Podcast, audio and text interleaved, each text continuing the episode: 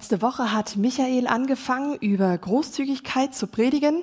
Da ging es sehr stark um das Großzügigkeit nach außen. Und heute geht es ums Großzügigkeit nach innen. Also Großzügigkeit, die Gott jedem Menschen von uns geben möchte und geben wird und will, auch für dich ganz persönlich. Ich habe manchmal das Gefühl, wir Christen haben so das Gefühl, hey, wir sind total beschenkt worden, was absolut stimmt. Und wir müssen aber jetzt umso mehr tun, damit das auch wirklich jeder weiß, über meine Grenzen hinaus, über alles, was ich habe. Ich habe eine Freundin gehabt, die ist äh, später Christ geworden. Sie fand das total stark, so dieses, dieses gebende Herz. Sie hat ein riesiges Herz für Menschen. Sie liebt Menschen. Und sie ist überall hingepegert und hat geguckt, dass sie ganz viele Leute unterstützt. Und irgendwann kam sie völlig aufgelöst zu mir nach einem halben Jahr und sagt, Doro, ich glaub's nicht, aber ich, ich bin in finanziellen Nöten. Da habe ich gesagt, wie hast du das denn hingekriegt? Du hast doch eigentlich einen ganz guten Job als Pädagoge, was ist los? Sagt sie, hey, ich gebe achtzig Prozent nur von meinen, von meinen Sachen einfach an andere weiter und irgendwie merke ich in der Schweiz, ich komme da nicht so ganz so zurecht. Da sage ich, ja, ist vielleicht ein bisschen viel. Nein, das glaube ich nicht, aber wenn ich mir sehe, die, die haben so wenig, ich habe so viel, ich muss denen doch was geben, dann sage ich, ja, das ist gut. Aber um geben zu können, solltest du auch schauen, dass du selber voll bist. Mega spannende Geschichte. Sie hat alles aufgegeben, was sie hatte, hat in einer zehn, We- zehn Frauenwege gelebt. Never ever würde ich das tun. Sie hat es getan. Sie hat äh, Secondhand gelebt. Alles gut. Ich liebe Secondhand. Da wäre ich voll dabei.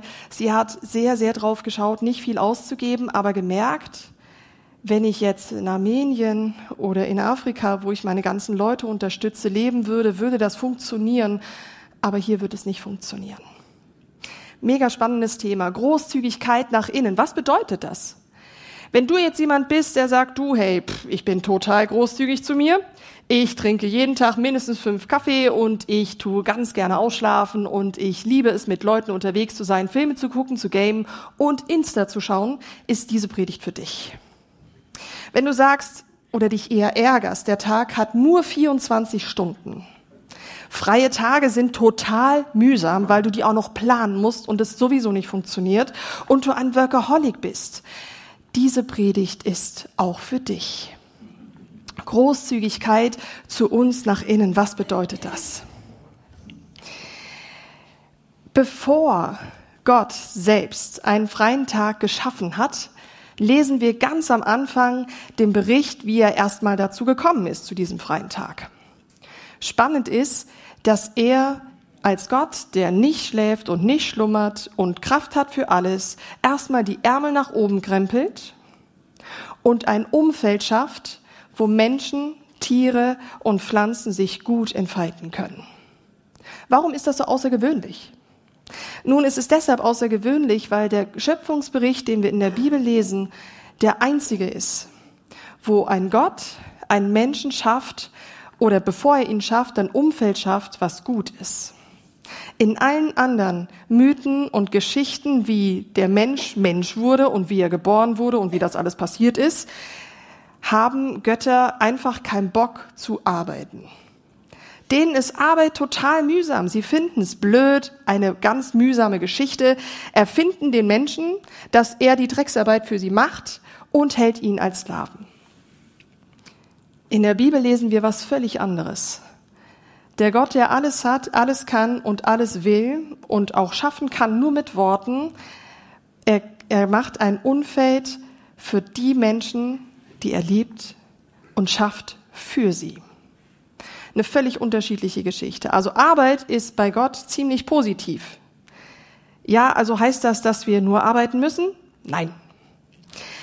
Wir lesen, dass nachdem Gott ein wunderbares Umfeld geschaffen hat, sprich mit Pflanzen, damit Sauerstoff kann, damit die Tiere leben können, sprich, dass der Mensch kommt und so weiter. Der Mensch kommt und ihn einsetzt und sagt, du bist so ähnlich wie ich, du bist ein Spiegelbild von mir und deshalb möchte ich, dass du das alles verwaltest und zum Aufblühen bringen kannst. Und just in dem Moment, als er das getan hat, ist Folgendes passiert. Gott lehnt sich zurück und macht einen Tag frei. Er macht blau. Er hat Leute eingesetzt, dann denkst du, ah ja gut, die Mythengeschichte stimmt doch irgendwie was. Nein, nein, nein. Er macht den Tag frei und sagt, ich möchte, dass dieser freie Tag nicht nur mir Nutzen bringt, sondern auch dir. dass dieser freie Tag und diese freie Zeit, die du bekommst, nicht nur mir gut tut, sondern vor allem dir gut tut. Und ich habe jetzt überlegt, wenn jetzt so ein Gott, der sagt, ich schlafe nicht und ich brauche eigentlich auch kein Aus, keine, keine Ferien und so etwas sagt, ich mache jetzt einen freien Tag. Hm. Ich weiß nicht, wie es dir geht nach, drei, also nach sechsunddreißig Stunden keinen Schlaf. Ich bin dann ziemlich fertig. Ich weiß nicht, wie es dir geht nach einer Woche Fasten. Ich bin am Ende. Ich weiß nicht, wie es dir geht, wenn du einen Tag nichts getrunken hast, weil du einfach nichts dabei hast. Schwierig. Wir sind begrenzt. Wenn ein Gott sagt, der unbegrenzte Möglichkeiten hat, hey, ein freier Tag ist eine gute Idee, wie viel mehr wir? Und Großzügigkeit, finde ich, sieht man in dieser Großzügigkeit vom freien Tag extrem gut. Freier Tag heißt, oder wird in der Bibel mit Sabbat ähm, übersetzt. Ich sage freier Tag, weil es gibt Leute, die ich kenne, die machen montags frei. Ich weiß nicht, zu welcher Gruppe du gehörst. Ich gehöre zu dieser Gruppe, ich mache montags frei. Ich kenne aber auch Leute, die sagen, hey, ich mache samstags frei. Ich finde samstags total cool. Manche sagen, hey, ich habe Schichtdienst. Ich habe mal Montag, Dienstag, Mittwoch, Donnerstag, Freitag oder Sonntag frei. Je nachdem, wie der Schichtplan so da ist. Freier Tag, warum? Er ruhte von der Arbeit aus. Wir sind sein Spiegelbild, wie ich sagte. Wir sollen Repräsentanten sein von dem, was er zu uns ist. Sprich, Gott ruht, wir ruhen. Gott arbeitet, wir arbeiten. Das, was er diesen Rhythmus reingeschaffen hat, den hat er uns gegeben, damit es uns gut tut, damit es uns wohl ist und damit wir das, was wir haben, auch mit anderen noch teilen können. Erst das Innen, dann das Außen. Ein freier Tag ist also nicht einfach nur alles klar. Ich habe jetzt mal, ich bin jetzt nicht am Arbeiten da, wo ich sonst die restliche Zeit bin, sondern freier Tag in der Bibel bedeutet vielmehr aufhören, ankommen, durchatmen, beenden und vollständig sein. Vollständig sein. So wie du gerade jetzt in dieser Woche gewesen bist, ist es genau richtig. Vollständig sein, auch wenn die To-Do-Liste was anderes sagt. Vollständig sein, auch wenn auf deinem Schreibtisch die Stapel sich irgendwie noch mehr häufen. Vollständig sein, wenn die Waschmaschine weder gelaufen ist noch ausgeräumt ist. Vollständig sein, auch wenn der Kühlschrank leer ist, dann gehst du eben essen. Vollständig sein, nicht nach der ewigen Suche nach mehr. Ein Tag ohne schlechtes Gewissen, ein Tag, um Family und Friends zu sehen, ein Tag, manche sind so krass, sagen, ich mache keine E-Mails, kein Insta, kein Facebook, kein gar nüt. Mein Handy ist offline, ich bin online. Ein Tag, wo du entscheidest, was du machen möchtest, was dir gut tut. Der heilige Tag, Der Tag, der freie Tag, wollte ich sagen, wurde von Gott nicht nur geschaffen und gesagt, hey, hier bist du, er wurde als heilig gesprochen. Ich fand das noch sehr spannend, weil heilig, dass das irgendwie an Tag heilig gesprochen wird, finde ich schon sehr speziell. Also wenn du jetzt in den Hinduismus gehst, dann merkst du, okay, der Ganges, dieser Fluss, der ist total heilig gesprochen. Im Islam ist es Mekka. Bei den, bei den ähm, anderen Gläubigen ist es zum Beispiel auch Stonehenge. Im Fußballstadion würde man sagen, wahrscheinlich Wimbledon, hm, irgendwie so. Also es gibt auf jeden Fall viele verschiedene Sachen um oder Gegenstände oder Orte, die wir, die wir heilig sprechen können. Gott spricht die Zeit heilig. Also nicht ähm, schaffe, schaffe, Häusle bauen oder Zeit ist Geld, sondern die Zeit an sich, sagt Gott, ist heilig. Der Tag, wo man Slow Motion macht, wo man hinguckt und ausschaut. Der freie Tag hat genau zwei Fragen zu beantworten. Die eine ist es, bringt es mich in die Ruhe? Und die andere ist es, ist es, bringt es mich in die Anbetung hinein? Bringt es mich in die Ruhe oder bringt es mich in die Anbetung rein? Das ist die einzige Mauer oder Zaun oder Umrandung, die es gibt, um einen freien Tag als freien Tag zu definieren, wie es die Bibel tut. Ruhe, Anbetung.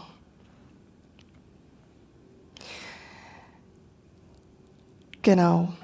Der Schöpfer selbst lädt uns ein, aus diesem Hamsterrad rauszukommen. Und nicht wie bei meiner Freundin, dass wir uns ausgelaugt, fertig und in irgendwelchen Nöten befinden. Er sagt, hey, steig aus aus dem Ganzen.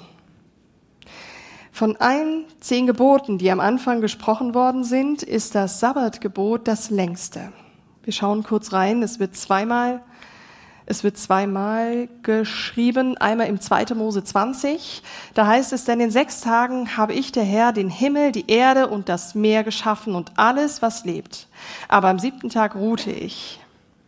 Darum habe ich den Sabbat gesegnet und ihn für heilig erklärt. Das ist die Begründung, warum der Sabbat installiert worden ist. Zwei Verse gehen darum, warum der Sabbat ist und wie er genau einzuhalten ist. Dieser erklärt, warum. Interessant, denn im fünften Mose, nach irgendwie vierzig Jahren Wüstenwanderung, eine neue Generation war am Start, kam nochmal wie die Wiederholung von diesen zehn Geboten, auch vom Sabbatgebet. Aber die Begründung hat sich geändert. Schauen wir kurz rein. Da steht: Vergiss nicht, dass auch du einmal Sklave in Ägypten warst und dass ich, der Herr, dein Gott, dich von dort mit starker Hand und mit großer Macht befreit habe. Deshalb habe ich dir befohlen, den Sabbat als einen Tag zu achten, der mir gehört. Was läuft hier? Es sind beides die zehn Gebote, im zweiten Mose und im fünften Mose. Die Begründung ist anders. Warum? Im zweiten Mose, das war die Generation, die aus, dem, aus der Sklaverei rausgeführt worden ist, die hat den Blick bekommen von Gott, wenn man so möchte, auf den Garten Eden, auf da, wo der Ursprung war, die Idee, warum der Sabbat gemacht werden soll. Denn ich habe sechs Tage gearbeitet und am siebten habe ich geruht. Ihr seid mein Spiegelbild und ich möchte, dass ihr das genauso tut. vierzig Jahre später haben die ganze Generation, die überlebt hat, nach vierzig Jahren, Folgendes immer wieder gehört. Von ihren Großeltern, von ihren Eltern, von Onkel, Tanten, Freunden, Bekannten. Warum sind wir hier im Wüstensand und nicht dort bei den Fleischtöpfen in Ägypten? Warum machen wir das eigentlich alles, wenn es uns so gut ging als Sklave in Ägypten? Warum sind wir nur so blöd gewesen, einem Gott hinterherzulaufen, der weder sieht noch irgendwie weiß, wo er hin muss? vierzig Jahre laufen wir im Kreis. Warum ist das so? Ich will zurück nach Ägypten. Die Begründung, alles hat einen guten Anfang im Garten Eden gehabt, wurde verschüttet. Das bedeutet für uns heute, es kann sein, dass wir das Gute, was aus dem Sabbat rauskommt, schnell vergessen. Es hat vierzig Jahre gedauert, nicht sehr lange, finde ich, wenn man so sieht, wie lange die Menschheitsgeschichte schon geht, um zu vergessen, dass es eine gute Installa- Installation war, diesen freien Tag zu haben. Etwas anderes, was, was eingeschnitten war in der Geschichte, hat es verdeckt. Hier erklärt Gott im fünften Mose, vergiss nicht, dass ich dich einmal aus Ägypten rausgeführt habe. Du warst versklavt, ja. Aber jetzt bist du frei und verdienst einen freien Tag. Wenn du ein Sklave bist, hast du keinen freien Tag. Es sei denn, du hast einen netten Herrn. Es hängt sehr viel davon ab, was er denkt. Als Sklave hast du auch keine Möglichkeit, irgendetwas anderes zu tun, als das, was er sagt, dass du tun sollst. Gott hat das Volk befreit und hat es rausgeführt in die Freiheit. Warum ist das so interessant? Wenn wir jetzt einen Wirtschaftsökonomen da hätten, der eine Pyramide, der eine, eine Grafik zeichnen sollte, wie so die Weltverteilung ist, sehen wir genau das gleiche Symbol wie eine Pyramide. Irgendwie ein Sinnbild für mich für Ägypten. Damit wenige genug haben oder mehr als genug haben, braucht es eine große Masse, die etwas tun muss. Es ist interessant, dass dieses Pharaonending, was damals begonnen hat und gesagt hat, ich möchte mehr und noch mehr und ihr müsst noch mehr arbeiten und tun und schuften, heute nicht einfach weggewischt ist mit der Dynastie von den ganzen Pharaonen. Es ist immer noch präsent. Diese ewige Suche nach mehr, schneller und besser und vielleicht noch ein bisschen mehr Schrauben, damit es hundertfünfzig Prozent gut ist, ist heute noch genauso zugegen wie damals. In einem etwas anderen Gewand, zugegeben. Die Pyramide ist noch da. Das Bild von, du musst noch mehr erreichen oder tun oder schaffen, ist noch präsent. Wenn man durch die Jahrzehnte durchschaut, sehen wir, dass wir heute mehr arbeiten als vor fünfzig Jahren. Also zeitmäßig. Ich sage jetzt nicht, dass Bauernarbeit irgendwie mega einfach war. Das war überhaupt nicht die Aussage. Seit der Industrialisierung haben sich Sachen massiv verändert. Aber heute haben wir weniger Zeit als vor fünfzig Jahren. Was ist da schiefgelaufen? Die ewige Suche nach dem Mehr und noch mehr bekommen und noch mehr beko- ja, zu haben, ist dort. Ägypten ist noch allgegenwärtig. Am Sabbat, an dem freien Tag, geht es darum, dem Pharao zu sagen, heute nicht. Heute nicht. Heute habe ich genug. Heute habe ich nicht genug im Sinne von, ich habe genug von dir. Heute habe ich genug. Ich freue mich an dem, was ich habe. Und ich freue mich an dem, wer ich gerade bin, hier, jetzt und heute. Ich freue mich noch nicht an dem, was ich morgen mal sein werde, weil da kann ich mich morgen drauf freuen. Aber ich freue mich heute an dem, was ich habe, was ich erreicht habe, was ich bin. Ich muss an diesem Tag nicht arbeiten. Ich muss an diesem Tag nicht einkaufen. Ich muss an diesem Tag keine To-Dos abarbeiten. Ich muss es nicht. Ich muss mir auch meine Liebe zum Vater nicht verdienen. Musst du sowieso nicht, aber an dem Tag ganz bestimmt nicht. Ich muss nicht perfekte Punktzahl bringen. Ich muss nicht irgendetwas machen. Ich darf sein, ganz umfänglich. Wenn jetzt die einzigen Komponenten sind, bringt es mich in die Ruhe und bringt es mich in die Anbetung, haben wir ein kleines Problem. Was genau heißt das denn jetzt? Wie genau funktioniert das denn jetzt? Es ist nicht schwarz-weiß. Was für den einen in die Anbetung führt, ist für den anderen absolut definitiv Arbeit.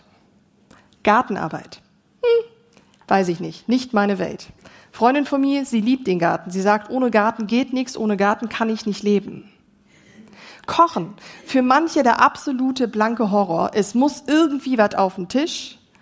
Für andere, boah, endlich kann ich mich ausprobieren und kreativ sein und schauen, was passiert. Ein Film schauen kann dich in die Anbetung führen. Ein Film schauen kann dich aber genauso gut von dem wegbringen und in die Unruhe führen. Es ist nicht ganz klar, was genau muss ich denn tun, um den freien Tag zu ehren und dass es mir gut tut und dass ich auf, aufgetankt bin. Was genau ist es denn? Ein Stadtkind hat eine ganz andere Idee, was man machen könnte an seinem freien Tag als ein Landkind. Oder ein Schweizer als ein Deutscher. Definitiv. Was genau können wir tun, damit wir den freien Tag richtig machen?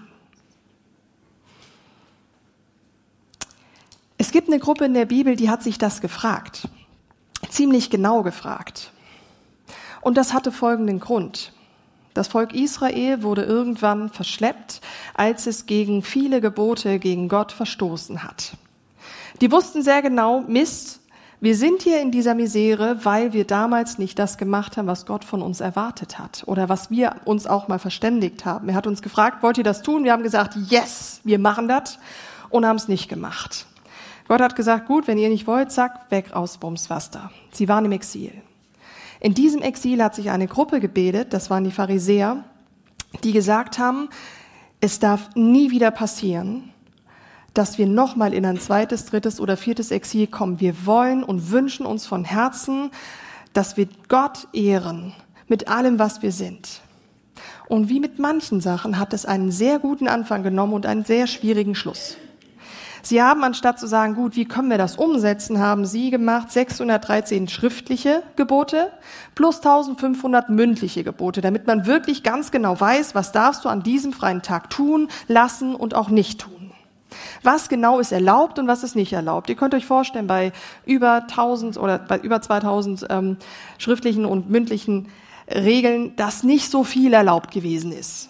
Da standen jetzt nicht zweitausendeinhundert irgendwelche Sachen, wo du alles machen darfst, sondern eher so, was man nicht machen darf.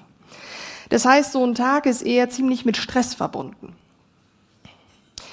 Es war eine gute Idee, zu überlegen, was kann ich tun, in diese Ruhe zu kommen, wie es mal in Garten Eden ursprünglich gedacht war, und in die Anbetung zu diesem Gott zu kommen. Die Umsetzung war schwierig. Und heute versuchen wir genauso in die, solche Regeln reinzukommen. Was muss ich tun, damit ich den Tag auch gut gemacht habe?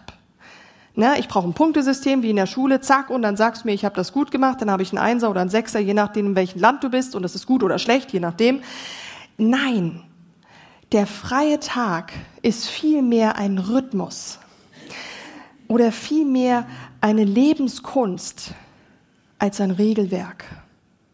Es ist ein Einlernen, ein Einüben von etwas Biegsamen, Lebendigen und sich auch Ändernden, weil je nachdem, welche Lebenssituation du hast, kann man sich vorstellen, es funktioniert nicht immer gleich. Wenn ich als Single meine erste eigene Wohnung habe, kann ich samstags sagen, cool, ich kann aufschlafen bis um eins und alles ist easy. Bin ich verheiratet und habe zwei Kleinkinder, kannst du das versuchen? Funktioniert nicht.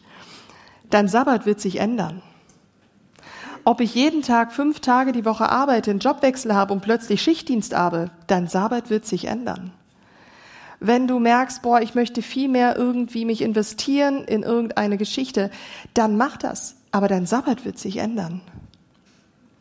Er darf sich ändern.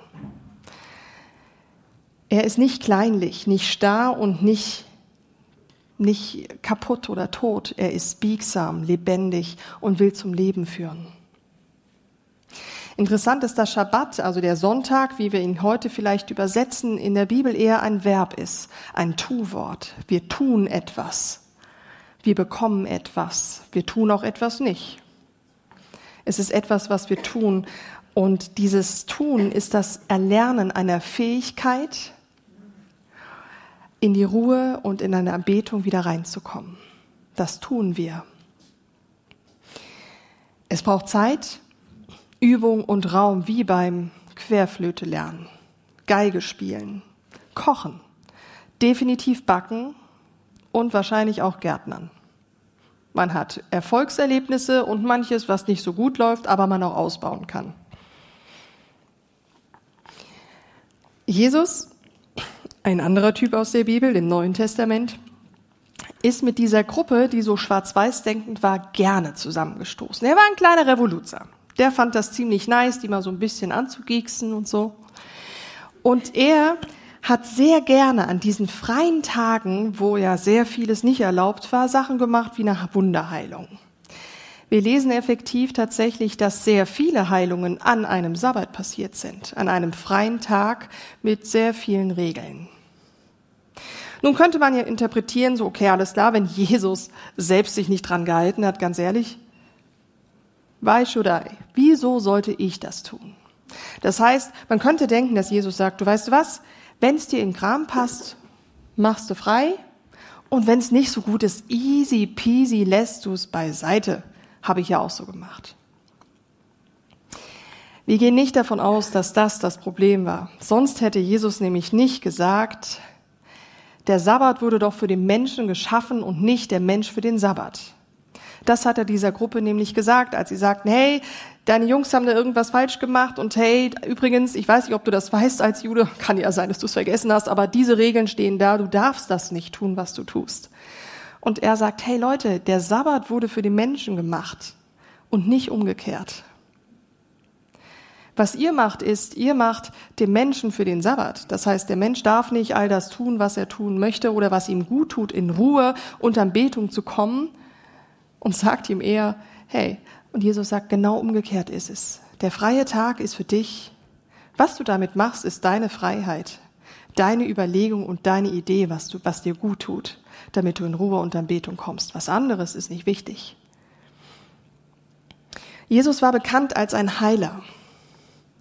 Und Heilung ist ein Bild, und ich sage bewusst ein Bild davon, dass das Reich Gottes angefangen hat. Wir lesen so viele Wundergeschichten von Jesus, weil es dort zutiefst begonnen hat, sichtbar zu werden, das Reich Gottes kommt. Heilung ist Wiederherstellung von Kaputtem. Und was, ihr Lieben, wäre ein besserer Zeitpunkt als ein freier Tag, wo man in Ruhe überlegen kann und in die Anbetung kommt. Anbetung bedeutet nichts anderes oder ist ein Bild dafür, dass wir in die Beziehung wieder zurückfinden zu dem, der lebendig ist. Gott selbst. Freundschaft zu Gott. Anbetung, der Weg zurück zu ihm, der alles überblickt, alles übersieht, Heilung geben möchte, alles geben möchte, was du brauchst, zu seiner Zeit. Jesus heilte immer oder fast immer an einem freien Tag, weil da die Bedingungen, wie sie im Garten Eden, einfach am besten waren. Das ist eine Interpretation von einem Theologen, den ich sehr schätze. Die Heilungsgeschichten sind vielmals an einem Sabbat gewesen, weil da die besten Möglichkeiten waren. Die besten Bedingungen, um etwas aufleben zu lassen. Und ich weiß nicht, wie dein Alltag so aussieht. Also meiner ist so, dass ich mich nach sechs Tagen ziemlich ausgebrannt fühle. Ich fühle mich mehr wie ein Boxsack oder ein Kotzeimer oder wie irgendwie ein Putzlumpen, je nachdem, wem mit. Nein. Meine Mama hat das tatsächlich mal gesagt. Zu meinem Papa, da war ich aber zum Glück noch sehr klein. Ich fühle mich manchmal wie ein Putzlumpen. Gibt's irgendwas, was du dazu zu sagen hast? Er so, oh, das ist nicht so gut. Ich fühle mich manchmal wie eine Bohrmaschine. Ich muss nämlich immer alles sauber machen und fertig machen. Und immer alles reparieren. Kannst du nicht mal ein bisschen? Sie haben sich wiedergefunden. Halleluja. Wir kommen manchmal in Alltagssituationen rein, dass wir uns am Ende der Woche müde fühlen. Das ist völlig in Ordnung. Ihr müsst nicht alles immer verändern im Alltag. Wenn du dich dauerhaft so fühlst, ist es nicht in Ordnung. Dann suchst du dir jemanden, mit dem du drüber reden kannst. Es ist normal, dass wenn wir arbeiten, müde werden. Es ist auch so konzipiert worden, tatsächlich. Jeder Mensch wurde konzipiert mit einer bestimmten Begrenzung. Der eine mehr, der andere weniger. Es ist okay. Aber wie viel mehr wäre es denn genial am siebenten Tag, wo auch immer du diesen Tag feierst, in welchem Wochentag, zu sagen, heute mache ich das, was mir gut tut. Nicht egozentrisch im Sinne von, alles klar, ihr könnt mich heute alle mal nicht anrufen. Was tut mir gut? Ich habe eine Freundin, die, die kann ich ohne Menschen. Gar nicht. Für die wäre ein Sabbat irgendwie allein auf einer Alphütte, hm, kein Sabbat. Definitiv nöt. Für meinen Mann wäre das eher was.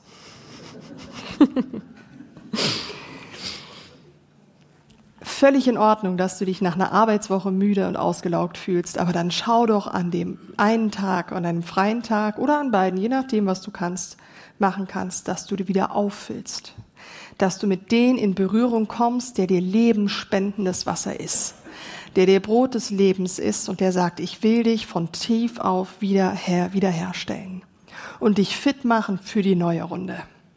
Es kommt gut. Großzügigkeit empfinde ich, sehen wir an diesem freien Tag, den Gott selbst uns gegeben hat. Und wie viel mehr im Westen, wo wir eine freie Zeit haben können, wo es Regeln gibt, wie viel man arbeiten darf und wie viel nicht und dass man mindestens einen Tag frei hat. Wir dürfen diesen freien Tag für uns gestalten. In Absprache mit deinen lieben Menschen um dich herum, mit denen du zusammenwohnst. Mit den Begrenzungen, die du machst, indem du dir überlegst, wo kommt mir Ruhe rein und wo komme ich in die Anbetung rein, schaffst du eine Umgebung, um wieder aufzutanken. Peterson Eugen, ein wunderbarer Theologe, der uh, The Message Bibel übersetzt hat, hat Folgendes gesagt, ähm, Jesus selbst verkörpert diesen freien Tag. Geh zu ihm und er wird dir wieder aufbauen und wieder erfrischen und wieder klar machen, startklar machen für den nächsten Tag und die nächsten Tage. Und in Matthäus elf, achtundzwanzig lesen wir seine, seine Übersetzung. Bist du müde und ausgelaugt, ausgebrannt von Religion? Komm zu mir. Komm mit mir und du wirst dein Leben wiederfinden. Ich werde dir zeigen, wie du wirklich zur Ruhe kommen kannst. Komm mit mir und ich arbeite mit dir mit, und arbeite mit mir. Schau zu, wie ich es mache. Lerne die ungezwungenen Rhythmen der Gnade. Ich werde dir nichts Schweres und Unpassendes aufbürden. Leiste mir Gesellschaft und du wirst lernen, frei und leicht zu leben.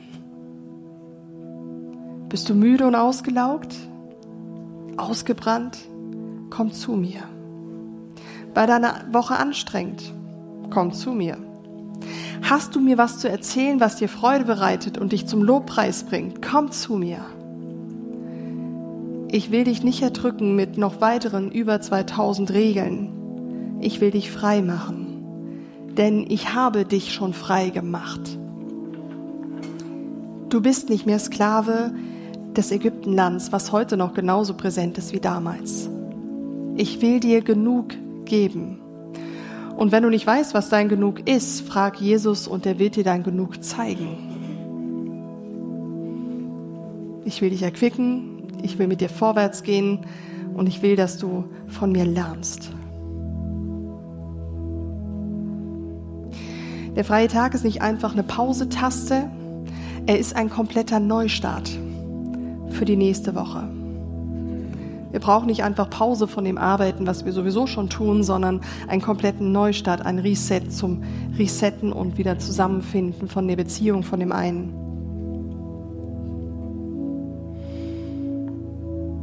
Die Begegnung mit dem heilenden und heilvollen Jesus, die hast du auch nicht nur am Sonntag oder an deinem freien Tag.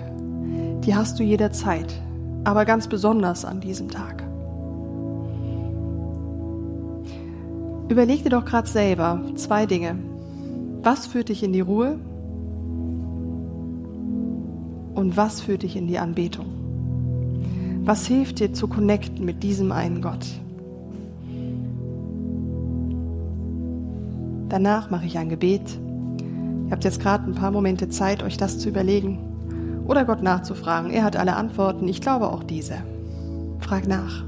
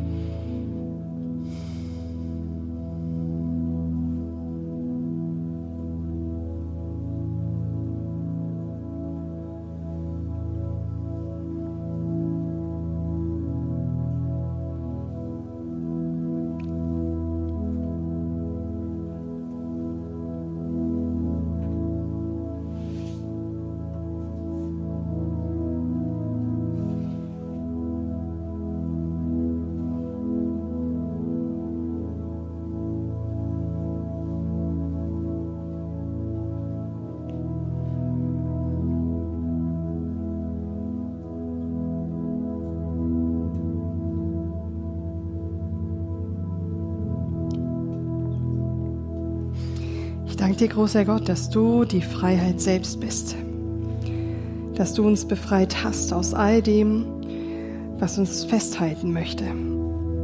Ich danke dir, dass du unser Genug bist und definieren möchtest. Danke, willst du uns nicht beschneiden, sondern vielmehr frei machen.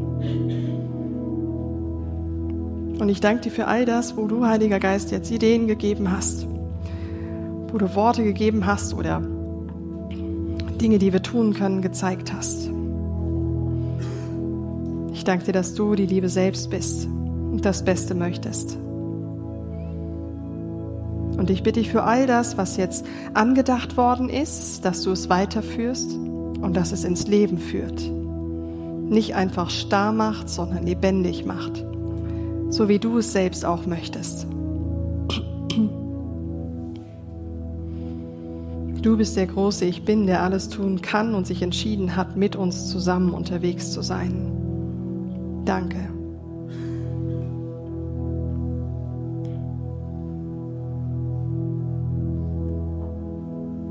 Danke, gehst du mit. Willst uns Ruhe und zu dir selbst führen. Immer und immer wieder. Danke, lebst du mit und erlebst uns mit. Danke für dein Freimachen. Amen.